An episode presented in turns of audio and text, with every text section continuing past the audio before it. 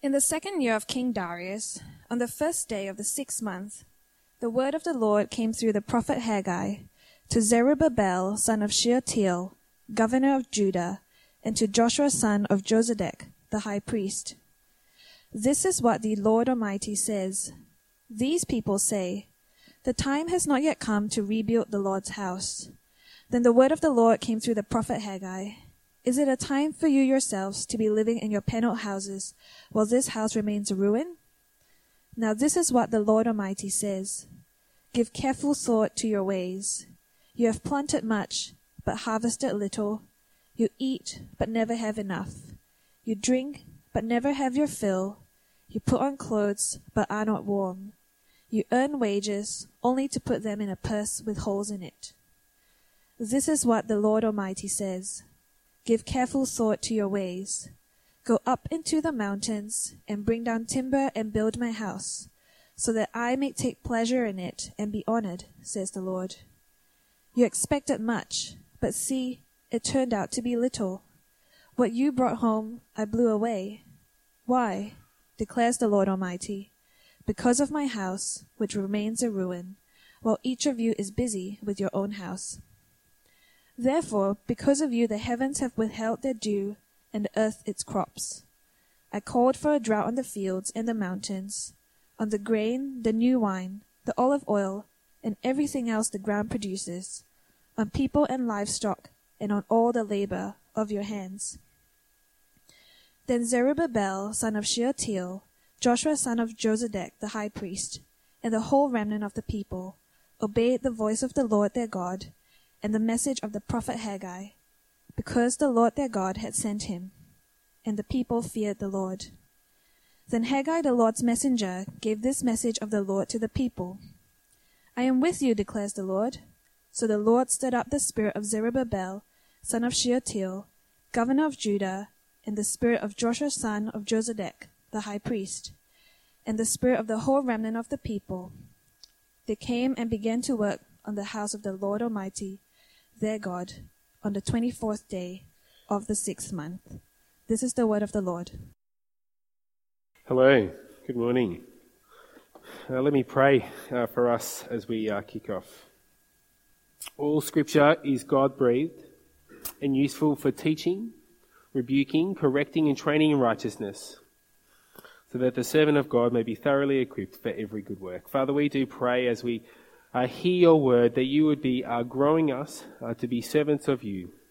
Teach us where we need to be taught, uh, rebuke us where we need to be re- rebuked. Uh, same with correction and, and, training us, that we may live lives uh, that are full of service to you. We pray this in Jesus' name. Amen. now, if you don't know this about me, one of the things I, I love is sport. cricket, footy, uh, soccer, anything really. I just, I just love it all. I love it so much that I love this time of year because people are playing cricket out on the, on the ovals. And so I can slow down as I'm driving past, hoping to catch a bit of the action. I love seeing a wicket. It's, it's, I love it. Like I love cricket that much. I even like state cricket. Um, and so I'll even go to the MCG with 10 other spectators, uh, and watch the Victorian Bushrangers. It's great. You should come.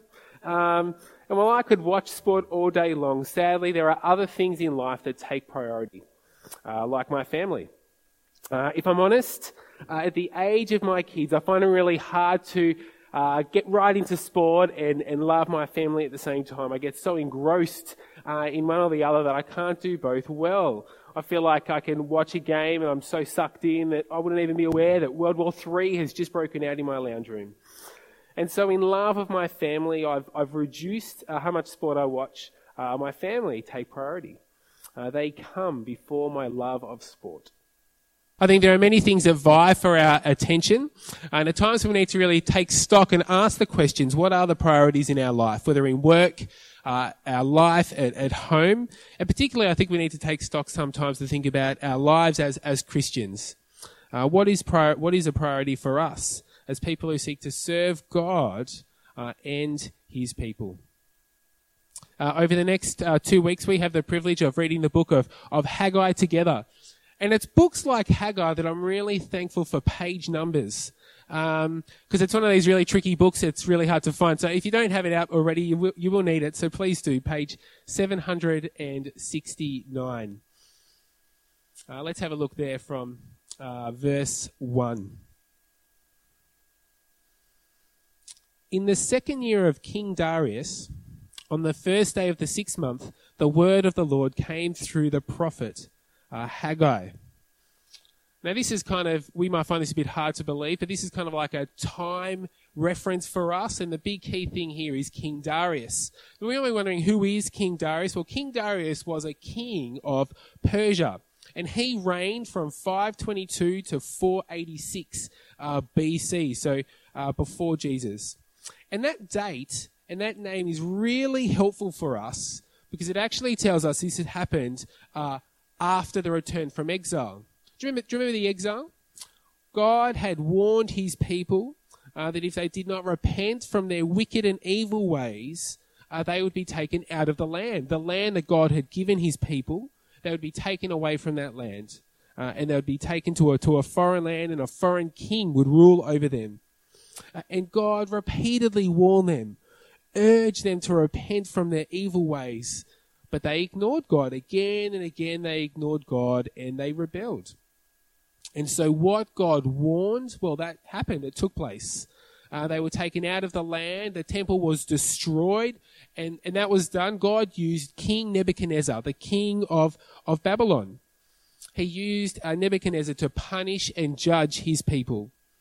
And for God's people, this was devastating. They had been taken out of the land that God had given them, the temple where God dwelt among his people. That was all destroyed. It was gone. And so they would have been thinking, man, what about God's promises? God made these promises. Because you see, 500 years earlier, God had made these promises. He made a covenant with King David. Uh, David had said, I want to build a house for you, God. Uh, and God actually turned it around. He said, no, no, no. How's about I build you a house? But not just any house. This house is going to be amazing. It's going to last uh, forever. And a king will reign on his throne forever. That was the promise. But see, not even 500 years later, they're in exile. They are, the temple is destroyed. The people aren't in the land anymore. They are, they are devastated. They are in mourning. And so some of them might have been thinking, has God abandoned us? Has he abandoned his promises? God, God had said forever. But it's all gone. But you see, exile, uh, the banishment uh, uh, from Israel, it only lasted well, only 70 years. Uh, God had used Babylon to punish his people, and then God raised up another king, uh, another empire, Persia, uh, to defeat Babylon. And that's where King Cyrus comes, comes into picture. Uh, king Cyrus and, and really the Persians had a really different philosophy is when it come to ruling other empires and stuff, other nations they were really happy for people to go back to their own lands and to worship their own gods. Uh, so the way they kind of thought it was, uh, instead of making forcing people to worship their own gods, they made you go back home. That's fine.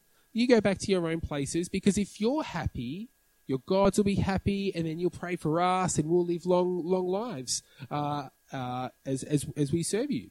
Uh, and so we kind of get a picture of that in the book of Ezra. And so, anyway, King Cyrus, uh, he uh, tells God's people to go home, uh, go back to Jerusalem, rebuild the temple, continue the way that you have worshipped God in the past. And so they return. It's amazing. Uh, they're able to move on from the great despair and, and mourning that they've had in being in exile for, for 70 years. And so they, they get back to Jerusalem, and the city's in a mess. It has been ruined. The temple was decimated. Uh, it is a complete rubble. And they would have been crushed in, in seeing this sight. And so, in the first couple of years, they, they get straight into action. They, they pull up their sleeves and they start rebuilding the, the foundation of, of the temple. And that is, that is complete. They, they finish the foundation uh, of the temple. But you see, then issue after issue comes up and the building works are delayed. Uh, and so King Cyrus, who first said they could go back, he dies, and King Darius becomes king. And so, as we kind of come to this part in, in Haggai now, the people have been back in the land for about 20 years. They've been back in the land 20 years. The foundation is built, but there's, but there's no building. And so God speaks through the prophet Haggai. Have a look there at verse uh, 2. This is what the Lord Almighty says. These people say, the time has not yet come to rebuild the Lord's house. Uh, what's going on in Jerusalem? Well, the temple, God's dwelling, well, it, hasn't been rebuilt. It's, it's in ruins. Sure, the foundation is laid, but there is no house. And the people are saying that the time, it's not ready, it's not ready, it's not, not time to rebuild. But have a look what God says here in verse 4. Uh, is it a time for you yourselves to be living in your panelled houses while this house remains a ruin? You see, God rebukes them here. He says, You're living in these beautiful panelled houses. Uh, panels were kind of like this unnecessary extra that you would kind of add to your house. They're kind of like the water feature or the, the perfectly manicured garden or, or the pool in the backyard. They're the kind of features that would feature on the block or Better Homes and Gardens. They're the houses that would have been featured on realestate.com. You see, their houses were stunning, beautiful, amazing houses. You see, they were living in comfort, and yet God's house was in ruins. They'd put their comfort before God. They had failed to prioritize God. They had got their priorities all wrong. They prioritized their comfort while God's house uh, was in squalor. And by their actions, they were saying that they didn't need or want God to dwell among them. That, that God wasn't that important to, to them or central to their lives. And for them, they had failed to prioritize building the temple, the, the physical place where God dwelt among his people. And for us today, our priority isn't to say rebuild this physical temple, but we too can also uh, misplace our priorities and put our comforts uh, before God. You know, we can do that with the, with the jobs that we choose, the, the standard of living we aspire to or, or live. Uh, it could be the, the ideal income or economic situation we desire. Uh, we might think once I have sorted these things out, once I'm comfortable in life, then I can prioritize God. But you see, that's what God's rebuke here is. You've put yourselves and your comfort uh, before God. The people in Haggai's time, they had got their priorities all wrong. And so God, he rebukes them. Have a look there at verse 5. He says, Give careful thought to your ways. Stop.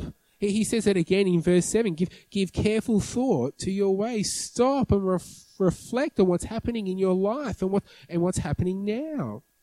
Because you see, this, this exact moment, they're kind of feeling that they're experiencing hardship, that life is hard and, and there's great big struggles. But God explains that they're not experiencing hardship. Instead, they're not finding fulfillment in life. They're not finding satisfaction because they've neglected God. Uh, and focused on themselves instead. Have a look at verse 6. There's this, there's this list here that, that shows that. Uh, you have planted much, but harvested little. You eat, but never have enough. You drink, but, but never have your fill. You put on clothes, but are not warm. You earn wages, only to put them in a purse with holes in it these things that are listed there, they're the necessities of, of life, uh, of food, or of drink, or of clothing. You, you see, they, they actually have those things. They, they do eat and they, they do drink and, and they have clothes to wear. It's not, they're not hungry. They're not thirsty. They're not naked. They're not, they're not broke. You see, they, they have those things. It's not a time of hardship. You see, what is, what is actually going on is they they they don't have satisfaction they're, they're not satisfied. You see, they, they have the good life, uh, but the good life, it, it eludes them. It's, it's like having everything you need, but feeling like you still need more. Just like the society we live in. Uh, we are the richest we have ever been. The richest, and yet we still cry poor. Our society just wants more and more. We're not satisfied with a three bedroom house. We feel like we've got to have the five bedroom house with, with four bathrooms, three garages, a pool, and everything. And while the dream house might not, might not be where we try to find satisfaction in life, uh, there are many things in life that can dissatisfy us. Whether it be uh, money or results from exams, uh, it could be our family, it could be our health, it could be our senior minister. There are so many things that can lead us to being dissatisfied in life. Uh, where we're not satisfied because they don't match our, our idea, our, our ideal, what we, what we would like things to be. And so, despite living the good life, we want more. We can't find true satisfaction. And so it is for God's people in Haggai's time. They are in the land, they have these beautiful houses with food on their tables, but, but they're not satisfied. And so God explains in verse 9 why they are dissatisfied. Have a look there. You expected much, but see, it turned out to be little. What you brought home I blew away. Why? declares the Lord Almighty. Because of my house, which remains a ruin, while each of you is busy with your own house. They're not satisfied in life because they've neglected God and they've neglected His house. They've been become so busy with, with their own lives uh, and totally forgotten, neglected God. And so God has, has punished them through, through the natural order of things. Verse, verse 10, have a look. Uh, Therefore, because of the heaven, because of you, the heavens have withdrew their dew and the earth its crops. I called for a drought on the fields and the mountains, on the grain, the new wine, the olive oil, and everything else the ground produces, on people and livestock, on all the labor of your hands. God's people had their priorities all wrong. They put themselves and their comfort first uh, before God. They thought they needed to have the right conditions, enough money, uh, the right standard of life before they could uh, do the right thing and build God's house. But God rebukes them. They're sitting pretty. Life is good because something, uh, but something is missing. God's house is in ruins. And so the Lord says, verse 8, Go up into the mountain and bring down the timber and build my house, so that I may take pleasure in it and be honored, says the Lord. God says, Get back on the job. Just do it. Build the house. You've got the materials. If you need more wood, go up the mountain, get some more wood. You'll be fine. Build my house. I'll be pleased and I'll be honored. God rebukes them for getting their priorities wrong and explains why they're, they're dissatisfied in life. But you see, how will they respond? In the past, as God has come to them, as He's spoken them through His Word, they have ignored and rejected God. Let, us have a look what happens uh, this time. Uh, verse, verse 12. Then Zerubbabel, son of Shealtiel, Joshua, son of Jozadak, the high priest and the whole remnant of the people obeyed the voice of the Lord their God and the message of the prophet Haggai, because the Lord their God had sent him, and the people feared the Lord. Do you notice that? How good's that?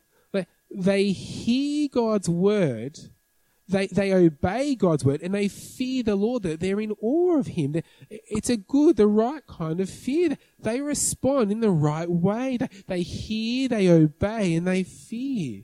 It's amazing. Unlike the past, they, they have responded in the right way here. But, but there's more. Did you notice that? Uh, now God encourages them in their right response. He says, God, God says in verse 13 that, that I am with you. And so God will be with them. He gives them His Spirit as they go on to complete the task of, of rebuilding God's house. He stirs up in them the ability to be able to do this. And so verse 14, have a look there. They came and began to work on the house of the Lord Almighty their God on the 24th day of the sixth month. 24 days later, here they are. They've been, they've been, uh, they've heard God's word. They've been struck to the heart, they've obeyed, and they've started rebuilding. 24 days. What, a, what an amazing turnaround they, they, they, they've done. They had their priorities all wrong. They had put themselves and their comfort first uh, before God. But after the rebuke, they, they get on with the job. They hear God's word and they obey. You see, Haggai 1 teaches us to put our priorities right. You see, we don't need to rebuild the physical temple. Uh, we saw in 1 Peter last term that, that Jesus is our cornerstone. We are the living stones being built into a spiritual house. Uh, we are the temple, uh, temple of God. We offer our lives uh, as acceptable to God. But we do need to get our priorities right. Jesus tells us not to worry about life, not to worry about food or, or drink or clothes. You see, God is the one who provides. Instead, he says to seek first God's kingdom and his righteousness. Seeking God's kingdom and his righteousness is our, is our priority. Not, not the things we'd like or the things we need, but living in according to, to God's ways. What, what is important to, to God so that we may please God in all that we do submitting to Him regardless of the cost. Uh, this is most important. See, Jesus says uh, to make your first and best effort uh, directed towards God's kingdom, not towards our own personal needs or desires. We are inundated in the uh, consumeristic world that we live in uh, of things that want to suck our time and focus so that we don't take priority in seeking God uh, and His kingdom and righteousness. It, could be our health or the health of a loved one, where we get so worried and forget about God and His ultimate control. We, we, we can forget the, the power of the resurrection, uh, which gives us hope and life. Uh, does God come first in these times of, of yearning, in times of, of sickness for our own or others? Do we just pray for physical healing at that time and get angry when it doesn't happen? Or do we pray that not only for that, but that God would heal people spiritually, particularly those people who don't know Jesus? Uh, and if they do, that people may keep their eyes firmly on Him through this uh, sickness and, and, hardness. You see, has work, uh, study, your, your career overtaken your priority of life in the, uh, priority of the Lord in your life, where the gathering of, of God's people uh, only happens, say church or your discipleship team only happens if nothing else is better on? Or, or do you need reminding, uh, as, as the scriptures do, of, of the importance of, of regularly gathering with God's people?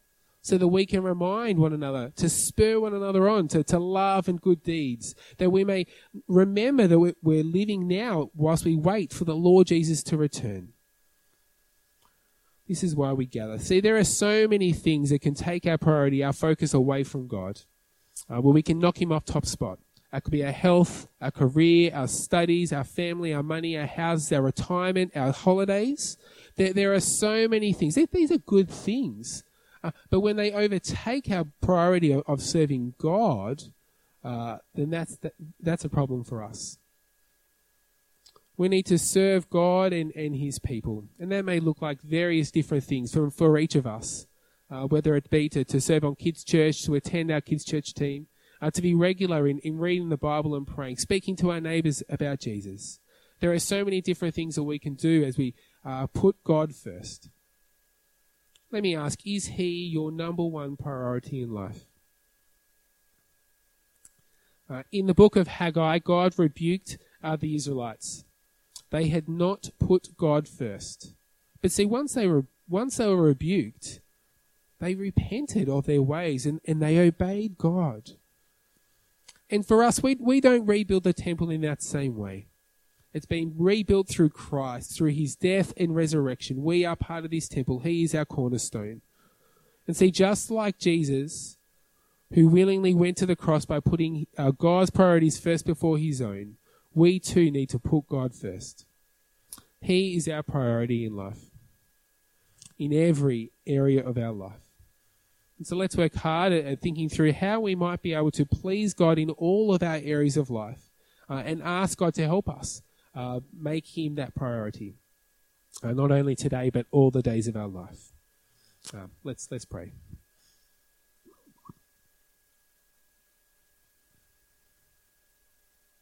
Father God Almighty, we are so grateful uh, for your loving kindness to us in the Lord Jesus. We are so thankful that He made uh, the saving of us, your people, a number one priority in making us be possible to have a relationship with you. Father, please do give us this wake up call we need that we may be able to make uh, serving you, uh, you as our number one priority. Help us reflect on our lives and the areas we need to change most, uh, that we may be able to uh, demonstrate that in the way that we live. May you be pleased by the way we live, and may you be honored and glorified uh, through our lives. And we pray this in Jesus' name. Amen.